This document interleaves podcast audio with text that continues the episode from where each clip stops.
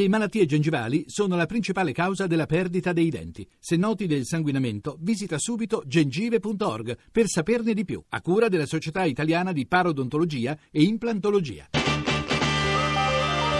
RAI GR1 We need your help, please. We need your help. Mayday, now we are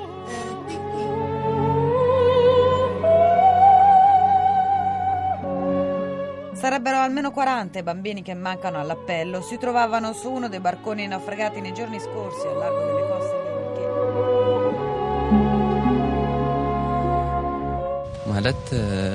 libiche. Ho capito che stavo per morire, non so chi mi ha dato la forza per afferrare la cima. Gli altri mi tiravano per cercare di salvarsi, ma alla fine sono riuscito a salire sull'altra barca. Non potrò mai dimenticare quello che ho visto, i miei amici, i miei fratelli spariti sott'acqua, uno dopo l'altro. Eravamo più di 400 sulla barca che poi è affondata. Ho visto cose terribili, bambini che urlavano, piangevano. Volevo aiutarli, ma ognuno pensava a salvare la propria vita. Eh, Quelle grida disperate mi risuonano ancora nella testa. Non, non ci posso credere.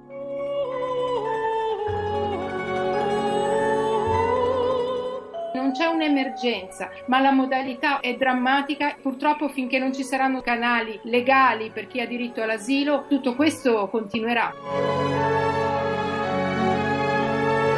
Un ragionamento chiaro, non c'è emergenza, spiega Carlotta Sami, portavoce dell'Agenzia ONU per i rifugiati, perché il numero di arrivi di questi giorni è in linea con quelli del passato. Eppure queste parole mettono i brividi.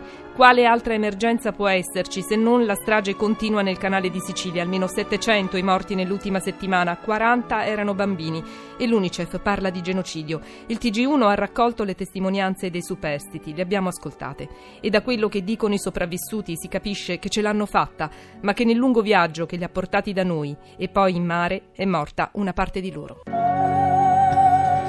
Le altre notizie in primo piano nel giornale delle 8 l'omicidio della 22enne trovata carbonizzata a Roma pochi minuti fa è giunta la notizia che è stato fermato l'ex fidanzato. Il rientro di Salvatore Girone, il Marò, non parteciperà alla parata del 2 giugno, lo ha annunciato il Premier Renzi che precisa occorre mantenere una linea sobria. Prosegue poi l'inchiesta del GR1 nelle città che tra pochi giorni andranno al voto per eleggere i nuovi sindaci. Oggi è la volta della capitale. Dall'estero vi racconteremo la storia di donne vendute su Facebook dall'ISIS come schiave Torneremo anche sulla scomparsa di Giorgio Albertazzi, ieri l'ultimo saluto degli amici più cari. Sport, la nazionale Giro d'Italia, Nibali trionfa e ora punta alle Olimpiadi.